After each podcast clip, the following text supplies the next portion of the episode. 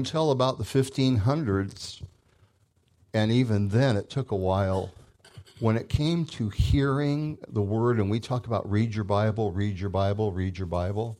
I mean, pastors do a lot of that, right? I've done it. Oh, if I haven't done it, read your Bible. I think I have. You didn't tell people to read their Bible because they didn't have them. Hear the word of God. You know, that's still true. You can read and not hear. So it isn't just reading your Bible, it's hearing in your heart the word of God. And I could have spoke that and then prayed, Lord, let us hear, but Lord, let us hear. So Bill beautifully finished chapter four. I won't go back at all. You can, you should listen to it if you haven't. Follow along with the studies. But we're in chapter five and finishing the book of First Peter today. He says in verse one, the elders who are among you, I exhort, I who am a fellow elder and a witness of the sufferings of Christ, and also a partaker of the glory that will be revealed. Shepherd the flock of God which is among you, serving as overseers, not by compulsion, but willingly, not for dishonest gain, but eagerly, not as being lords over those entrusted to you, but being examples to the flock. And when the chief shepherd appears, you will receive the crown of glory that does not fade away. So the elders among you, elders were among us, beginning in Moses. I mean, there was always elders in towns from a very early time in human history. You know, the chief and the elders of any place, Uh, the senior members of the community, the people in charge. In Exodus, we have the people of God being taken out into the wilderness, Moses being the man that God is using to oversee them and be a under shepherd to him, to God. And, and God tells Moses, who's getting worn out, to appoint seventy other elders. And then this eldering thing begins where there's leaders over thousands and hundreds and t- twenties and tens and all. Are you following me? So that's where we get elders in the Old Testament. And then in the New Testament, without, I, I had a whole bunch of notes on this to go through this giant thing. And uh, somebody must have prayed for me. Oh, God, help Rick just not do these things. And I just erased them all, because basically all I really need to say about it right now is in the New Testament, it's more, we see it more as a group of under-shepherds. There's one chief shepherd. There was, even when it was Moses, it wasn't Moses, it was God. And there's one chief shepherd today, and from the time of Peter, and Peter says, it's not me. I like that, don't you? There, so on that whole thing I was going to do, let me just say there's no perfect system clearly, perfectly outlined in the scriptures that you could say this is exactly how to do leadership. And this is the only way to do leadership. There's, we think we're close, or we wouldn't do elder leadership, group elders, perhaps one man at a stronger position, but not singularly the Moses model. Some in, some in the group that I'm with really believe strongly in the Moses model from the Old Testament, that it's to be the one man, that's really it, and the other guys help him. I, I don't see that. I see uh, more of a group together working, and Uh, and we're all under shepherds, those who lead. There's no perfect system outlined, and there's certainly no perfect system that's ever been accomplished. Have you ever been to the perfect church? I'm glad you love the church, Dave, but if you expect a church or a group to be perfect, your presence there will ruin it. And here's how it will ruin it, is something will go wrong that was going to go wrong, and there'll be trouble, and you'll be so amazed and discouraged by it that you'll feel like giving up because you thought it all was in that group or those leaders. That doesn't give us an excuse to fail. We want to do well. And most church governments work when the leaders' hearts are before the Lord in humility. Most church governments will work when the leaders and the people's hearts are before the Lord in humility.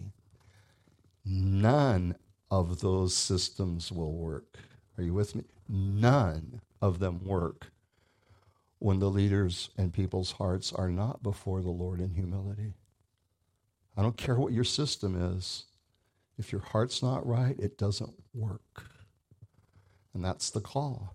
And he says to my fellow elders, he calls elders, his authority did not need to be bolstered by some high title. His authority was the work of God through his life. I'm one of you. There's one chief shepherd. You know, after all the arguing that Peter and the boys, the disciples, the apostles did over which of them was the greatest, you know about this quite well. After all the arguing they did, he finally got it. At some point, he got it. That there's, you know, I'm just a fellow elder. We don't need a pecking order here to prove our worth. Now, he said, I'm also a witness of Christ's sufferings. Peter had firsthand knowledge of the suffering of Christ, even though he was at a distance during that extreme time. He was closer in some ways in the garden, even though he fell asleep. And he tasted Christ's glory. On the Mount of Transfiguration, he saw Jesus glowing with Moses and Elijah, shining, light emanating from him. That's It wasn't like light shined on his clothes and they were reflective. Light emanated from him. He saw that. And he spent time with the resurrected Lord. Peter knows, but doesn't know completely, because as he's talking here, he's still a man in human flesh dealing with a human life. But he knows better than most what lies ahead eternally and its glory. But that was an acting thing I just did. I was really itching. The scratch of the head. Just, you know, I like to let you in on these things. You know. But what is glory? What does that mean? What is glory? You know, there's you can define it the fullness of God's perfection, the brightest spot of light of who he is. You can describe it as his magnificence at its greatest, his excellence, and you just can't even say it right, because it's so dramatically the best of the best who God is, and there's nothing about God that isn't the best. And and Jesus is called the brightness of his glory in Hebrews chapter one, the expressed image of his person, the per- perfect representation of him, and the brightness of his glory.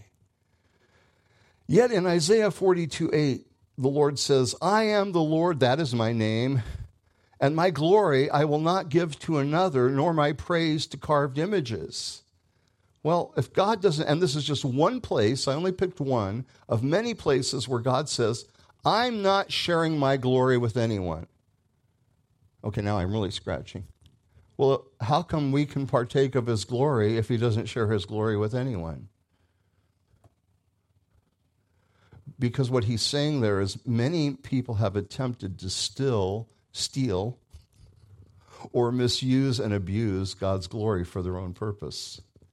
And God has the final word on that, and the word is no way, Jose. It won't happen. You'll see people try it. We've seen it through history. Ask Nadab and Abihu, Leviticus chapter ten. Look it up. So when you try to steal God's glory, it doesn't work. He has the final word. Yet he chooses to make us co-heirs with Jesus Christ. Co-heir with Jesus. That means whatever Jesus gets in the kingdom of God as God's one and only begotten Son, we're co-heirs with him. That's not Rick Cohen's words. That's Paul in Romans eight. That's a lot of what Jesus said. You inherit a kingdom to his disciples and those who would follow. Imagine it. Uh, you can't. You can't, and I can't fully imagine it. Your brain doesn't work. You would go into overload or think of something in the physical realm because you struggle, and I struggle, and we struggle to look beyond the physical realm into the realm of the spirit. So we would go, oh, all the car- if you like cars, you think all the cars I want, or just fill in the blank, something uh, uh, tangible. Isn't that how your mind works, mostly on the tangible? Your initial, you know, inheriting the glory of Christ, the glory of God. It, it, it, we struggle. In First Corinthians fifteen, we're told that there is a particular glory of all of creation. All the animals have different glory to them. There's birds that come up to our back window, and they're glorious, except the blue jays. Yes, but she may get something to shoot the blue jays. She doesn't like them, and they really mess the thing up worse than the squirrels. Squirrels have a different glory. We've never seen it. And, uh, well, the mess on the ground that they make when they do the... Anyway, I digress. You know, there's different glory of the stars and the different planets, and the sun and the moon have different glory. Are you following? This is in Corinthians fifteen, if you're familiar. You know, but the glory of God in Christ through eternity, we are going to partake in body, soul, and spirit.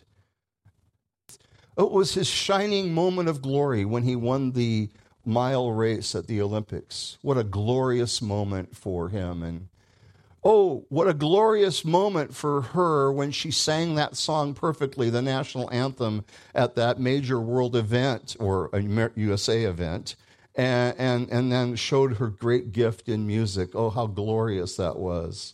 Or you had a YouTube channel, and for once, more than thirteen people watched it. And now you became a famous YouTuber, and it was your moment of glory. And it was hard to keep up with something exciting and cool, and so you pretty much faded out after that of glory. We're talking about living in the presence of glory and being a partaker of it. And I can't explain it. I just say it's worth waiting for. Serve as shepherds, the flock of God. How? How does a shepherd serve in the kingdom of God? The four G's in my mind, he grazes them. He takes me to green pastures. He grounds them in the Word of God. He guides them and guards them. If you don't guard the sheep, you're just fattening them up for the sh- for the wolf. These things are done through the Word of God. These things are done by grazing, grounding, guiding, and guarding. Personality and the way you care so much. Now, you shouldn't pastor and shepherd and elder if you don't care about people. Then it would be good for you to work on some physical object and work on your people skills, which we we all still need. But here's what Timothy is told by Paul in Second Timothy three sixteen and seventeen, a very familiar verse. All Scripture is given by inspiration of God and is profitable for doctrine, for reproof, for correction, for instruction in righteousness, that the man of God, and that's anybody, man or woman is included, may be complete, thoroughly equipped for every good or training, even good education and good training. And there's a place for education and there is a place for training. Whatever may be good, nothing replaces ever the Word of God. And the question that comes up both in Christendom, among Christians, and, the, and it should come up and be answered, and the question that comes up in the world situation among non-believers in culture is, who is the authority? I don't argue with people over issues without a basis over, is there an authority? And if there's no authority, but whoever you happen to agree with or feel comfortable about, or it makes you feel good inside, you get the warm gooeys and tickles in your heart. It touches you in the area of compassion. There's important, Jesus is the most compassionate person in the world.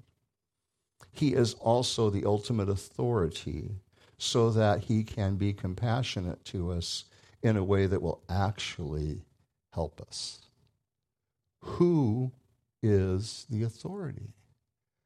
And if it's a flip of a coin or whatever way the wind's blowing or people are leaning in up for grabs, because if there's no absolute truth, there is no truth at all. So a shepherd must submit himself, they must submit themselves to the Word of God in order to be effective. None of us is perfect. No system is perfect. But the Word of God is.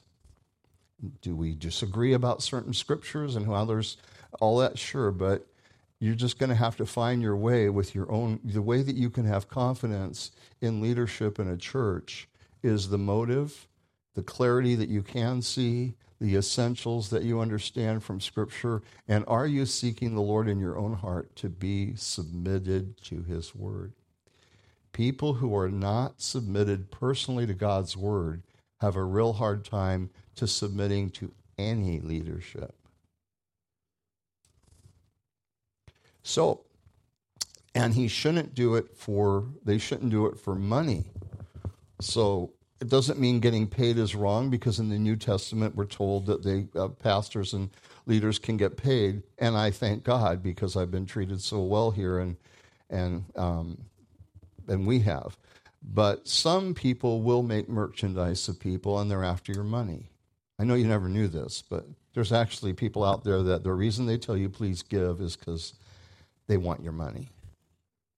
They want your money. And there's people that will do that. And some, if if they're doing it for money, and it's been through history, people have gotten into the ministry because it looked like a good gig. They really are. But if if they're if they'll quit when it gets hard, not all of them, because if they get their gig and get their money and can distance themselves from doing the real ministry, I guess I guess that's happened plenty. But in the most cases, if somebody's in, if you decide to go into serving Jesus in the ministry, and you get a, any kind of ministry, and you get a paid position, if your if your if your reason is money, you'll quit when it gets hard, because it gets hard. And Peter says, you're, but you're not to lord it over, have dominion. That's the word we get, dominion. You're not to take dominion over people. Paul agreed with him in saying, not that we have dominion over your faith, but are fellow workers for your joy, for by faith you stand. You know, it, there are certainly people in leadership in every walk of life who are on a power trip, aren't there? There's people who just want power, and they want to be able to tell people what to do, you know. You know, my earlier journey was I almost didn't be a pastor because I did not want to tell people what to do. It was uncomfortable to be in a, be in a position of responsibility and authority. In fact, I met a guy that was moving towards the non-church church and no leadership. He was a great guy and loved Jesus, but he was moving towards that movement of just, we all just kind of work it out without anybody leading. And I was moving, we met like ships in the night. We got connected and we're like right here for a while together, really searching the Lord about these things. But he was on his way away from structure, and I was on my way to going, you know, no matter what I do, I can't avoid it. There's leadership in the body of Christ. You're either going to be a poor leader or a good leader, but you're going to be a leader if you, you're going to have leaders. They're just going to rise up. So if you don't do something clear and you don't do what, what the scriptures teach clearly about leadership, you're just, you're just fooling yourself, you, you know. So, but you're not to have dominion over people. You're to be helpers of their joy. It's that's our goal here. We don't want to control you. And uh, you're not here to build up the Rick Cohen or Bill Bufkin kingdom. I think you already know that, don't you? My goal, and I know I speak for Bill, my goal is not for you to make me successful or famous. Pretty much those days have flown, if that was going to happen. Okay. It never was the purpose. It never should be the purpose. You're not here to help me build my kingdom. I'm here to help you build your, build yourself and others up in the kingdom of God. And I'm not alone. That's why you're here too. You should be here for the same reason I'm here for. The role that we read and a gifting, the role that we have is to build one another up in the love of God and in the purpose of God.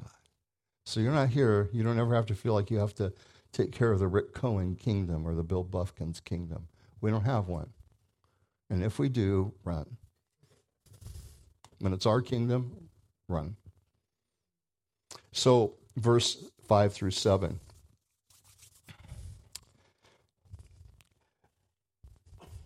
Likewise, you younger people, even if you're seventeen, submit to yourselves to your elders. Yes, all of you be submissive to one another and be clothed with humility, for God resists the proud, but gives grace to the humble. Therefore, humble yourselves under the mighty hand of God, that he may exalt you in due time, casting all your care upon him, for he cares for you. When we hit chapters two and three, I think it was more Bill than I covered really, really well the issue of mutual submission in the kingdom of God. And you should go back and read that if you and listen if you didn't weren't here for the end of chapter for chapter three, the early part, and the end of chapter two as we went through that. And here it comes up again. You know, the joy of submission. Everyone submitting to one another, younger to older. You know, uh, it is amazing. It's true. I understand understand that. First of all, I was young, and I didn't want to listen to old people. And uh, it's going to be common. You know, first of all, they don't know what's going on. Like, they don't know the latest songs. They don't know the latest words to use. They don't know how to do technology if it's today. There's a bunch of stuff people that are older don't know.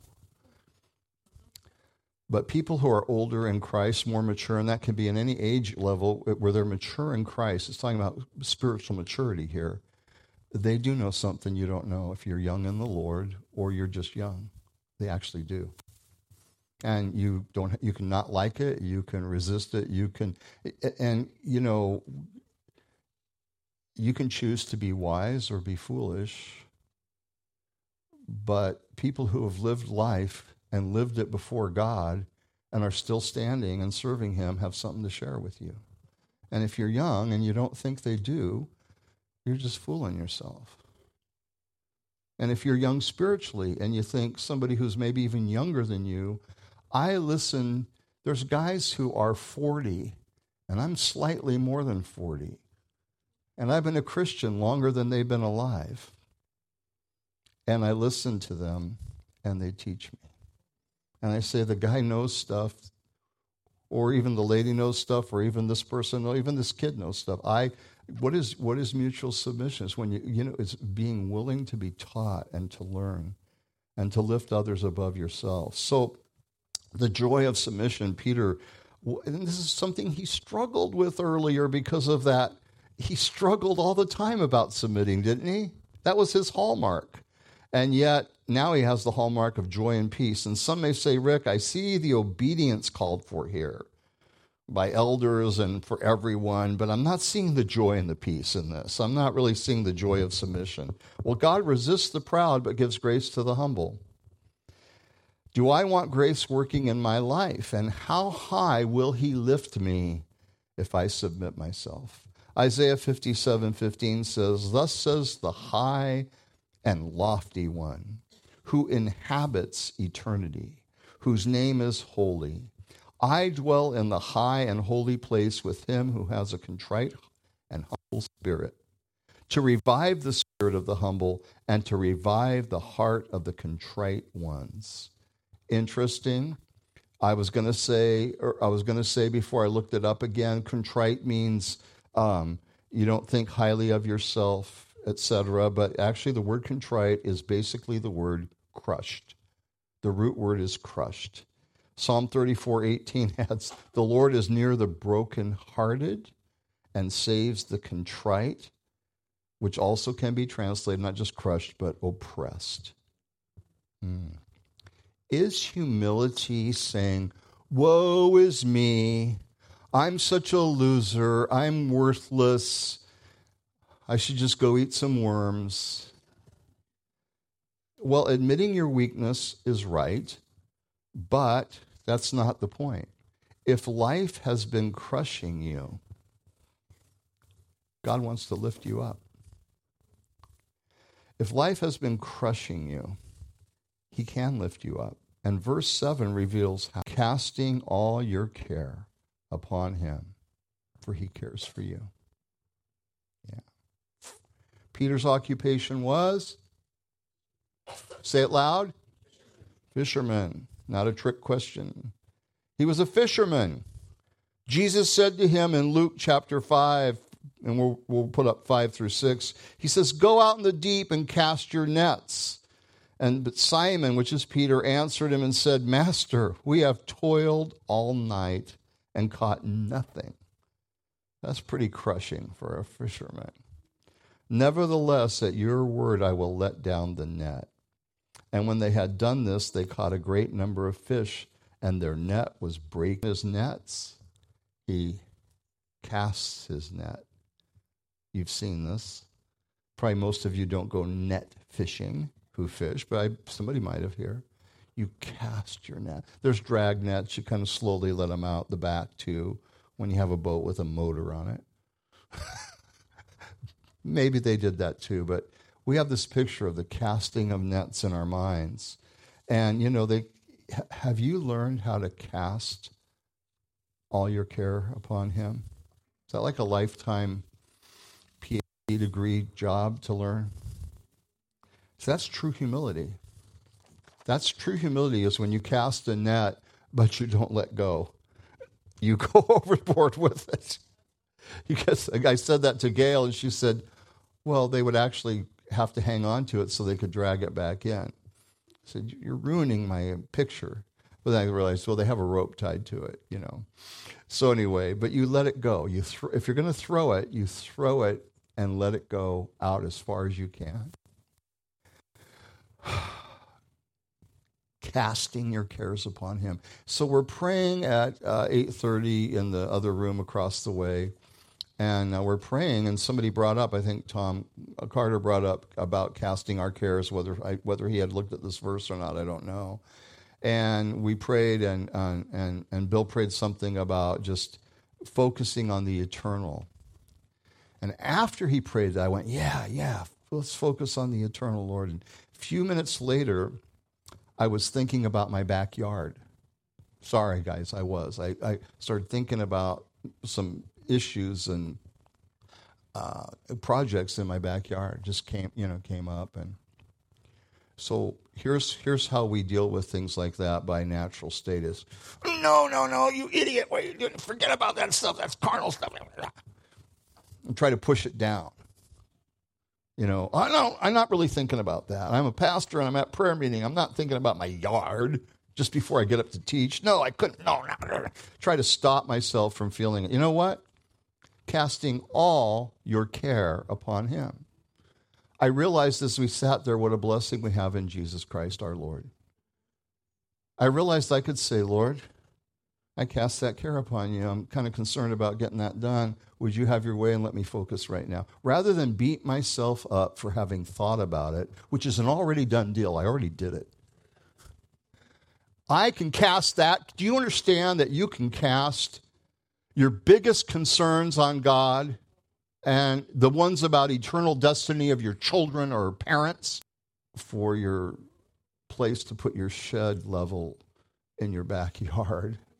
On the Lord, because he cares for you, because you're not, you don't need to push your emotions down. You don't need to let them out at everybody else in frustration, but you do need to lift them and direct them to God. So get that picture in your mind. You don't do this, you don't do this, but you do this. And you get to do this with everything. And instead of beating yourself up because things come into your mind, cast them on the Lord. And believe that he's working in that, and you'll be able to move quickly to the things that are eternal, because that backyard deal is not eternal. But it's something I have to deal with. I do walk through life, and I have a yard and a house, and so do you have some measure these things. And so Uh, there's a difference when that's all you focus on.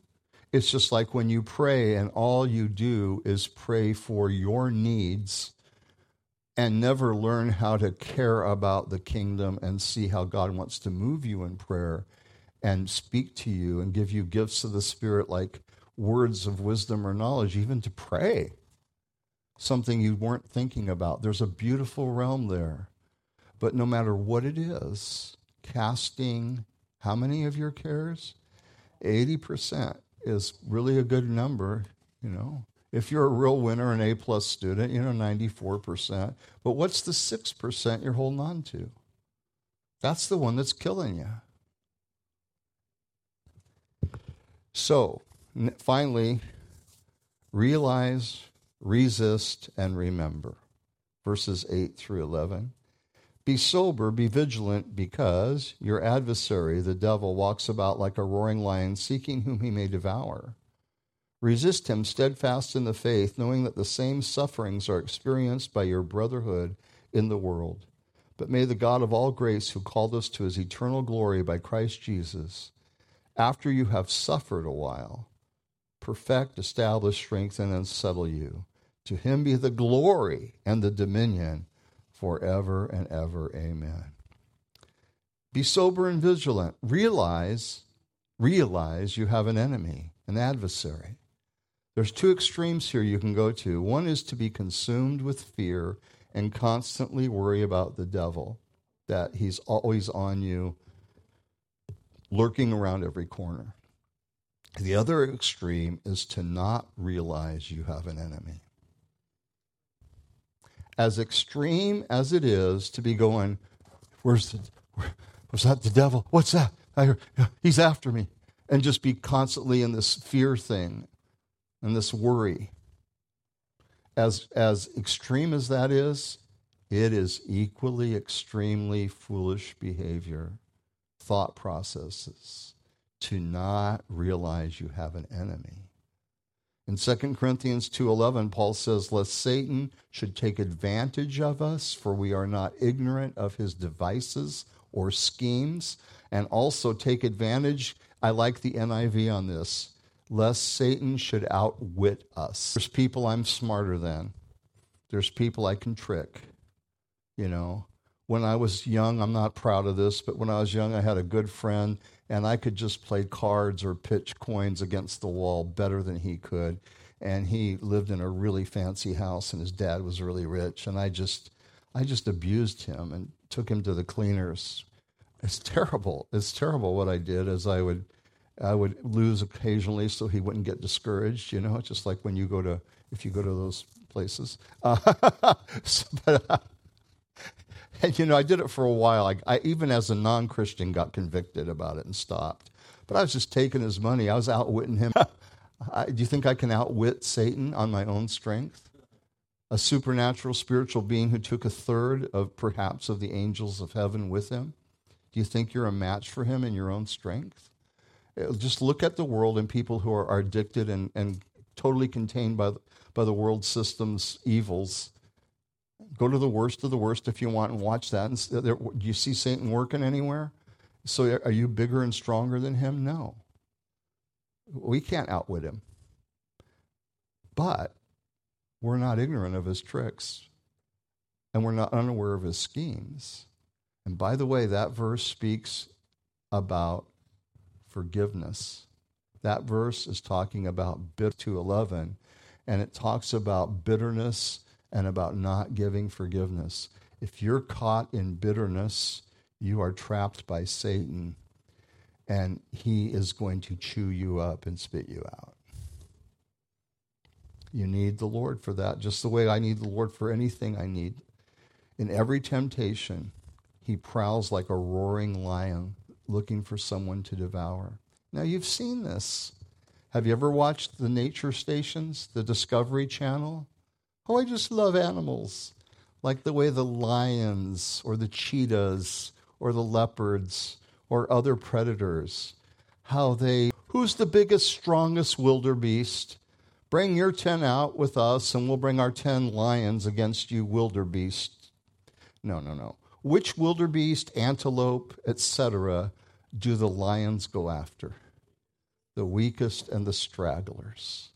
And they wait for an isolated one, one who is isolated.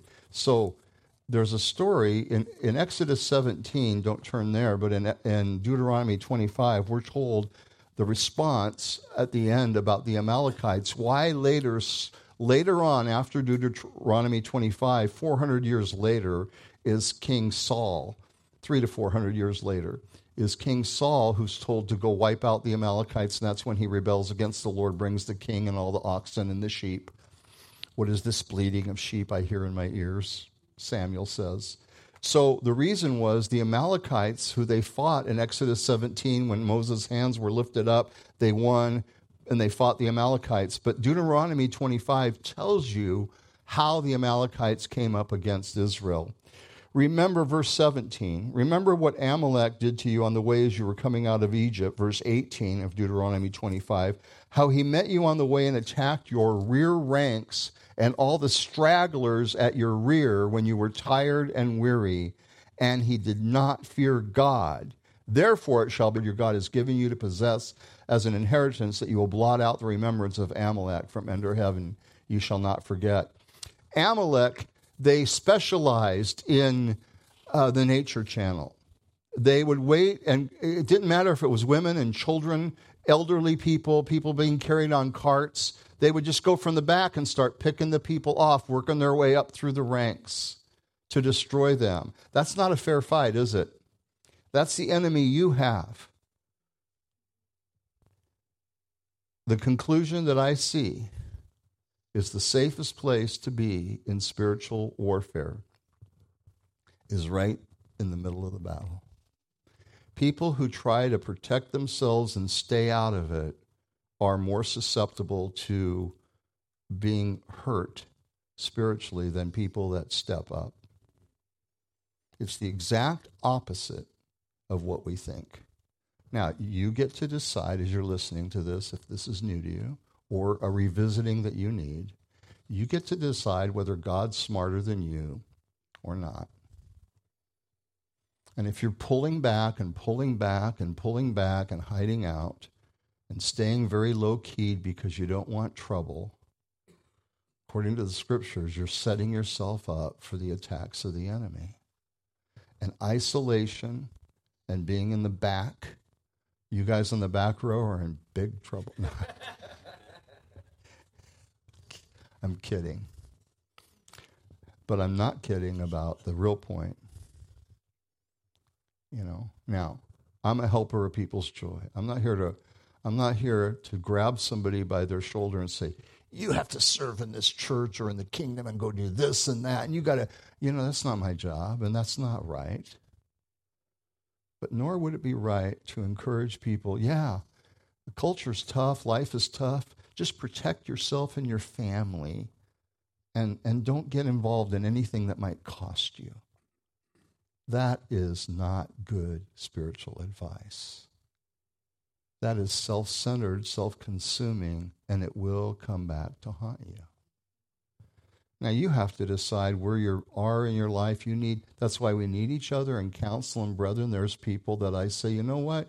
You need to take care of family life right now.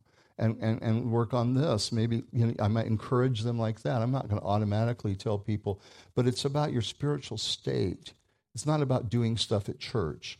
It's about your spiritual state of engagement with the Lord more than it is anything else. And you can feel it when you're pulling back. Am I right or wrong? Can you feel it when you're pulling back? Well, it's subtle. So you might not feel it at first. But there are people that pull back and pull back, and then pretty soon they disappear. They disappear from the things of God that he's wanting to do in their lives. Man, realize you have an enemy, and then resist him, it says. James four, resist the devil, and he will flee from you. Why would the most powerful created entity in the universe, most powerful among maybe three, you know, if we go by the archangels and we don't fully understand it, but just go with me on that. It's easier, right? We'll just go that way. One of, one of the three, if not the most powerful created being, why would he flee from me? Because I raised my voice and talked really strong. Oh, he's scared. Look at Rick Cohen's muscles, man. Remember the movie Beethoven? Maybe you didn't see it, but it was a clean, fun movie about the... I'm, I haven't lost all of it, just some of it. Okay, so so the little boy, he's a little skinny little kid, and there's these three big bruisers that are, are uh, bullies that are chasing him down. He finally decides, I can't run from him, and he, he turns around to fight. I'm running, and they see him, and they go, oh, and they turn and run. And he's and then he's kind of looking at him, maybe I'm stronger than I thought. Well, Beethoven, the two hundred pound Saint Bernard, was behind him. His dog was behind him, growling at them quietly. He didn't know it, and they saw the dog. And they and I'm not calling God a dog. I'm giving you a picture, a mental picture, okay? God is our everything, but that Beethoven, they were no match for Beethoven, and they knew it. How do you get the enemy to be afraid to fight against you, to make him flee? Not you submit yourselves to God. When you're under the Lord's authority, it means you're under the Lord's authority. God is your strength. How many stories in the Old Testament? How about just about every single one? How many of those stories were, I can't have kids, now God will wait till I really can't have kids, and then I'll have kids. I can't win a battle. I don't have soldiers. And then God says, just break a pot and hold up a torch and say, the sword of the Lord and Gideon, and the enemy will defeat itself. And you won't even, they didn't even run down and attack them. How many stories in the Old Testament were the story of you don't have the power or strength in yourself, but when God's on your side, if God be for us, who can be against us? My problem isn't worrying about how big the enemy is, or the problem is, my my need is to, am I submitted to you, God? Re- realize you have an enemy, resist him, and remember you have a family of believers all over the world who go through the same sufferings that you are. And you would probably add on that being here and worse. But it doesn't say that. It says there's sufferings everywhere. Thinking of those people and praying for them, I don't mean to be selfish when I pray for the persecuted church, but there is a part of me that does it for myself, meaning I know it's healthy for me to put others ahead of me, and to think about people I've never met who are suffering for the kingdom in ways I hope I never have to go through. But if I do, let me be like them. Let me stand up for Jesus, no matter what the cost. And you pray for people in those situations, it will strengthen you. And also they, for some reason, need our prayers. The Lord ordains that. These, these things are being accomplished in your brethren around the word, around the world. It will help you focus on the true riches and help you stand in adversity, plus you're loving others. And after you suffer a while, Jesus never lied to us, nor does Peter, nor does Paul. Some things that need to be purified in our lives need to be purified by fire. That's just the way it is. Remember chapter one, and again, Bill took us through the study, and I followed up with Isaiah forty-two, three, uh, forty-three two. Uh, fire won't burn you, and water won't drown you. He said it first. God said it first. The fire won't burn you, and the water won't drown you, but both of those will purify you.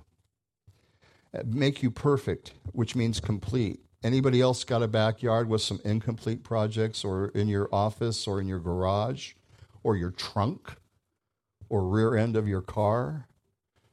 But God is working in you uh, to will and to do of his good pleasure. He's going to establish you. He's going to strengthen you and settle you. He's going to, that means set you on a strong foundation. These things are what God does through testing and the proving process of our faith. He doesn't test our faith to break it. He tests our faith to prove it and strengthen it. If you get tired of this kind of message, if you're getting tired of this, well, we're done with First Peter. But there is Second Peter. And there is Paul's writings, but there's some different topics coming up. But there's a reason these topics come up so much by Jesus and by every one of the apostles, not just by pastors. You would not have a fair reading of the Bible if you didn't read through a lot of stuff that told you about how to deal with difficulty and suffering. It doesn't all tell you how to feel good, be happy, and make a lot of money, and that you're the head, not the tail, and everything's your way. That's just not the story of the Scriptures. It is you belong to God, and he will keep you. So finally, in verses twelve and thirteen and fourteen. By Sylvanus, or, which is Silas, our faithful brother as I consider him, I have written to you briefly, exhorting and testifying that this is the true grace of God in which you stand. She who is in Babylon, elect together with you, greets you, as so does Mark, my son. Greet one another with a kiss of love. Peace to you all who are in Christ Jesus. So we'll we'll we'll dish out soup and we'll have a kissing line. No, it was the way, the holy greeting, this the, the picture of loving and caring for one another and respecting one another. And uh, my son, John Mark, uh, those in Babylon, we believe that's Rome. There's a few views, but I'm pretty sure it's Rome. I don't know for sure. Uh, and there's too much to go into there to try to define that, but pretty sure. And Mark, my son, was Mark Peter's physical son, flesh and blood? No.